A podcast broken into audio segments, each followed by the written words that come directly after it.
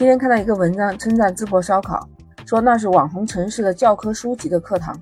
淄博烧烤火遍全国，最近可是又上热搜了。这次火的可是消费者的投诉和网友们的质疑，究竟是怎么一回事呢？我们的生活离不开衣食住行，不知道你有没有关注那些事儿？究竟淄博烧烤这把火还会旺多久呢？那今天我们好好来聊聊。这里是简化生活，你好，我是 Lisa。最近淄博烧烤确实火出圈了，因为淄博人的好客，再加上烧烤这一个特色，还有政府的大力宣传，让全国人民一下子知道了这个三线城市。这样的特色确实是吸引着大家不断的去淄博，尤其是五一假期快到了，很多人都计划去淄博吃烧烤。但是最近四月十五日，游客张女士说，淄博一家烧烤店里面强制消费，不能自主点单。那天她到店里面去消费，老板说顾客太多，食材短缺，就不让她自主点单。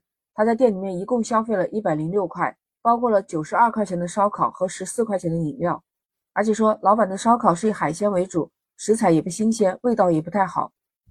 另外，在同一天，有一个女子去淄博住宾馆，只有几平米的住处，却标价了五百二十九块钱一个晚上。这女子把酒店的房间拍了视频，放到了网上。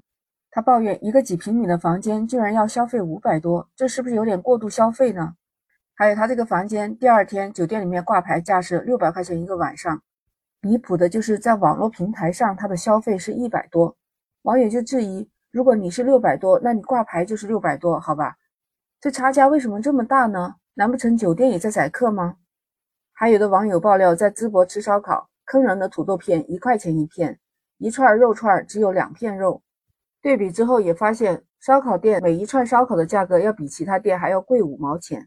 有图有视频有真相，消费者这么多的质疑和投诉，让其他的网友也很纳闷，怎么一下子来了这么多的投诉呢？虽然大家都认可山东人好客，但是大家也还记得去年山东青岛旅游的这个大虾事件吧？就是因为被宰，网友们那个时候就是深恶痛绝，弄得大家都不敢去山东了。还有去年轰动全国的唐山烧烤店打人事情，当然这个跟淄博是没有关系的。正常很多人都认为酒喝多了容易产生冲动，容易闹事。不知道淄博这个三线城市面对这么大的游客量，能保证游客的安全吗？但是五一的时候。预计到山东淄博的人数是十二万人，网友们也担心，怎么样去保证游客的安全呢？还有网友说，只是为了吃个烧烤去淄博吗？网友问，在陕西、河南、东北老早就有烧烤了，如果只是除了吃没有其他的资源，那怎么能够让它一直火下去呢？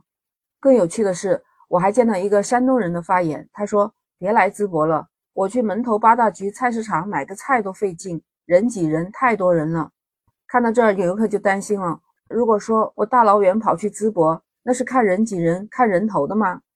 最近 Lisa 在刷屏的时候，也看到一个博主，他是亲自去体验淄博烧烤，他拍的视频。走的时候，他顺带说了一句：“如果是广东地区的伙伴，最好就不要去了，太远了。”我好心也查了一下，从广东去淄博的话，坐高铁，那就是在广州站坐，那也要坐十一个小时，就白天的时间，从早晨九点多坐到晚上十点。那正好是赶上去吃烧烤了，不过票价不便宜，最便宜的二等座也是九百九，来回坐高铁费都是两千块钱了。经常也看到很多的城市一下成了网红，再一下又没有声音了。不知道你觉得淄博烧烤还能火多久呢？可以在我的评论区留言发表你的看法。Lisa 也有个疑问呢，淄博的烧烤是论串卖还是论斤卖的呢？不知道去淄博体验淄博烧烤的灵魂三宝之后，还有没有其他口味或者其他菜系可以推荐呢？毕竟大家大老远去了，也不可能只为了吃一顿夜场的烧烤吧。有山东的朋友也欢迎留言回复。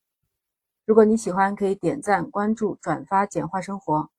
Lisa 在广东向你问好，下一期 Lisa 和你不见不散，拜拜。虽然。